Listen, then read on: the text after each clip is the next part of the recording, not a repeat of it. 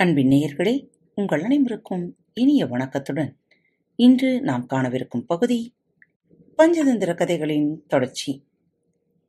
குட்டிநெறி தமனகன் தன் தம்பியான கரடகனுக்கு பணத்தை பறிகொடுத்த சாமியாரின் கதைதான் இது. பணத்தை பறிகொடுத்த சாமியார். ஒரு நாட்டில் தேவசன்மா என்ற ஒரு சாமியார் இருந்தார். அவர் தவம் செய்யும் சாமியார் இல்லை. காவி அணிந்து கொண்டு ஒரு வேலையும் செய்யாமல் மக்களிடம் பிச்சை எடுத்து உண்ணும் பொய்ச்சாமியார். அவர் தான் பிச்சை எடுத்து சம்பாதித்த அத்தனை பணத்தையும் தன்னுடைய அழுக்கு கந்தை உடைக்குள் மறைத்து வைத்திருந்தார். அவர் தன் கந்தை உடையில் அதிக அளவு பணத்தை மறைத்து வைத்திருப்பதையும் மேலும் மேலும் பிச்சை எடுத்து சம்பாதிப்பதனையும் ஒரு திருடன் கண்டுவிட்டான். அவன் பெயர் ஆஷாட பூதி. எப்படியாவது அந்த சாமியாரிடமிருந்து மொத்த பணத்தையும் திருடிவிட வேண்டும் என்று ஆஷாட பூதி திட்டம் போட்டான். நல்லவன் போல் நடித்து சாமியாரை ஏமாற்றி விடலாம் என நினைத்தான். மறுநாள் அந்த சாமியார் ஓய்வாக இருக்கும்போது அவரிடம் வந்த அந்த திருடன் அவரின் கால்களில் விழுந்து ஆசீர்வாதம் பெற்றான். பின்னர் தந்திரமாக பேசினான். சாமி என்னை தாங்கள்தான் கடைத்தேற்ற வேண்டும். தாங்கள் தவமுனிவர் மட்டுமல்ல தாங்களே தெய்வமும் கூட. தங்களால் தான் என் பாவங்களை போக்க முடியும். தாங்கள் எனக்கு மந்திர திஷ்டி அளித்து என்னை உங்களின் சிஷ்யனாக ஏற்றுக்கொள்ள வேண்டும்.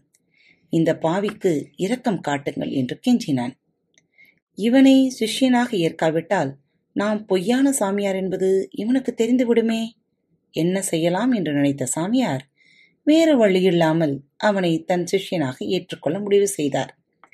அவன் தலை மீது கை வைத்து கலங்காதே நான் உன்னை ஆசிர்வதித்து என் சிஷ்யனாக ஏற்றுக்கொள்கிறேன் உன் பாவங்கள் இன்றோடு கழியட்டும் என கூறினார்.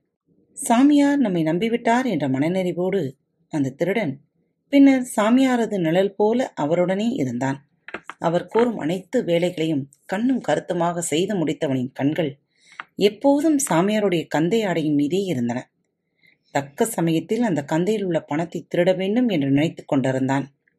அதற்கான சமயமும் வந்தது. இந்த பொய் சாமியாரையும் திருடன் ஆஷான பூபதியையும் நல்ல குரு சிஷ்யர் என்று நம்பிய ஒரு அந்தனர் இவர்களுக்கு தன் வீட்டில் விருந்து படைத்தார். விருந்துண்ட பின்னர் இருவரும் மெதுவாக நடந்து வந்தனர். வள்ளியில் கிடந்த ஒரு துரும்பினை சாமியாருக்கு தெரியாமல் எடுத்து தன் தலையின் மீது வைத்துக்கொண்ட திருடன் ஐயோ நான் மிகப்பெரிய தவறளித்து விட்டேன் என்று சாமியாரிடம் கூறினான்.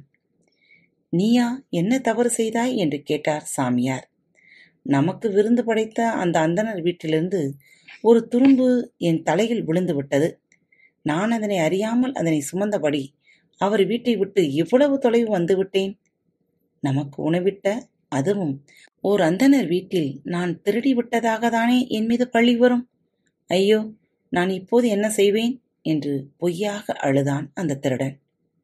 தன் சிஷ்யன் இவ்வளவு நியாயமானவனாக நல்லவனாக இருக்கிறான் என்று உள்ள முறிய சாமியார் கவலைப்படாதே. நீ அறியாமல் அது உன்னுடன் வந்துவிட்டதால் ஒரு பாவம் உனக்கு வராது. நீ வேண்டுமானால் அந்த துருமினை அவர் வீட்டிற்கு சென்று போட்டுவிட்டு வா என்று தன் சிஷியனிடம் கூறினார். அவன் குருவே நான் அடைய இருந்த இந்த பாவத்தை போக்க சரியான தீர்வினை கூறிவிட்டீர்கள்.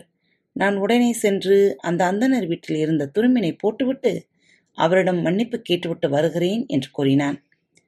பிறர் பொருளுக்கு ஆசைப்படாத தன் சிஷ்யனின் வெள்ளை மனதை எண்ணி மகிழ்ந்த சாமியார் தன் சிஷ்யன் திரும்பி வரும் வரை அங்கேயே அமர்ந்திருந்தார். திருடன் ஆஷாட பூதி அந்த அந்தனர் வீட்டுக்கு செல்வது போல சென்றுவிட்டு ஒரு புதர் மறைவில் சிறிது நேரம் அமர்ந்தான். பின்னர் அந்த துருமினை அங்கேயே போட்டுவிட்டு சாமியாரிடம் வந்தான். பின்னர் இருவரும் இணைந்து வெகு தூரம் நடந்து வந்தனர். அவர்கள் செல்லும் வழியில் ஒரு குளம் இருந்தது. சாமியார் தன்னுடைய மொத்த பணமும் உள்ள கந்தை ஆடையை கலற்றி தன் சிஷ்யனிடம் ஒப்படைத்துவிட்டு குளத்திற்கு சென்று தன் கை கால்களை நீரில் நனைத்து தூய்மை செய்து கொண்டார்.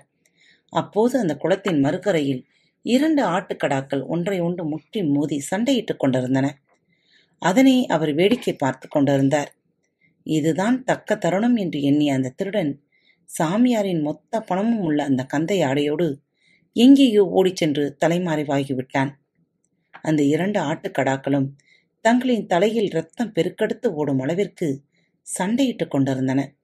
அவற்றின் சண்டையை புதர் மறைவிலிருந்து பார்த்து கொண்டிருந்த ஒரு நரி அவற்றின் புது இரத்தத்தை சுவைக்கலாம் என நினைத்து ஓடிச் சென்று ஆடுகளுக்கு இடையில் பாய்ந்தது. அப்போது ஆட்டுக்கடாக்களின் கொம்புகளுக்குள் நரி அகப்பட்டு கொண்டது. அவற்றின் கொம்புகள் நரியின் வயிற்றை கிழித்தன. நரி இறந்தது. தனது பணமுள்ள கந்தையை சிஷ்யனிடம் கொடுத்ததை மறந்து சாமியார் இந்த காட்சியை வேடிக்கை பார்த்து கொண்டிருந்தார். பின்னர் குளக்கரைக்கு வந்த சாமியார் தன் சிஷ்யனை தேடினார். அவனை காணவில்லை. அவன் தன்னிடம் நல்லவன் போல் நடித்து தன்னை ஏமாற்றி விட்டதை அவர் உணர்ந்தார். தான் ஏமாந்ததை பற்றி அவர் யாரிடமும் கூறவில்லை. இவ்வாறு தமணகன் பணத்தை பறிகொடுத்த சாமியாரின் கதையை கரடகனுக்கு கூறி முடித்தது. கதையை கேட்ட கரடகன் சரி இனி நாம் செய்ய வேண்டியது என்ன? என்று தவநகனிடம் கேட்டது. கரடகா எது நம்மை விட்டுச் சென்றதோ நாம் அதனை மீண்டும் பெற வேண்டும். எதனை நாம் சம்பாதிக்கவில்லையோ நாம் அதனை சம்பாதிக்க வேண்டும். அதற்கு தடையாக வருபவனவற்றை தகர்த்தெறிய வேண்டும். சிந்தித்து செயல்படுபவன் தானே மந்திரி? நாம் மந்திரியின் பிள்ளைகள் அல்லவா? சிங்கராஜா பிங்களனுக்கும் மாடான சஞ்சீவகனுக்கும் இடையே ஏற்பட்ட நட்பால்தான் நமக்கு உணவு கிடைக்கவில்லை. இவர்களின் நட்பை நாம் பிரித்துவிட்டால் நமக்கு உணவு கிடைத்துவிடும் என்று தமனகன் கூறியது. அது எப்படி முடியும் தமனகா? ஒளி தரும் மாணிக்க கல்லிலிருந்து எப்படி ஒளியை மட்டும் பிரிக்க முடியும்? சிங்கராஜாவிடமிருந்து சஞ்சீவகனை பிரிக்க முடியுமா? அது என்ன சிறிய காரியமா? நம்மால் முடியுமா? என்று கரடகன் கேட்டது. முடியும் கரடகா நம்மால் முடியும். காகம் தங்கச் சங்கிலியால் பாம்பை கொன்றது உனக்கு தெரியாதா? என்று கேட்டது தமணகன் அது எப்படி சாத்தியமாயிற்று? என்று கேட்டார் கரடகன். குட்டி நரி தமணகன் தன் தம்பி கரடகனுக்கு பாம்பை கொன்ற காகத்தின் கதையை கூறத் தொடங்கியது. காத்து கொண்டே இருங்கள். குட்டி நெறி சொல்லப் போகிற கதைக்காக. மீண்டும் அடுத்த தலைப்பில் சந்திக்கும் வரை உங்களிடமிருந்து விடைபெற்றுக் கொள்வது உங்கள் அன்பு தோழி.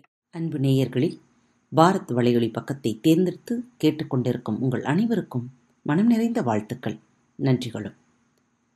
பாரத் வலையொலி பக்கத்தின் நிகழ்ச்சிகள் உங்களுக்கு பிடித்திருந்தால் மறவாமல் லைக் ஷேர் மற்றும் சப்ஸ்கிரைப் செய்யுங்கள்.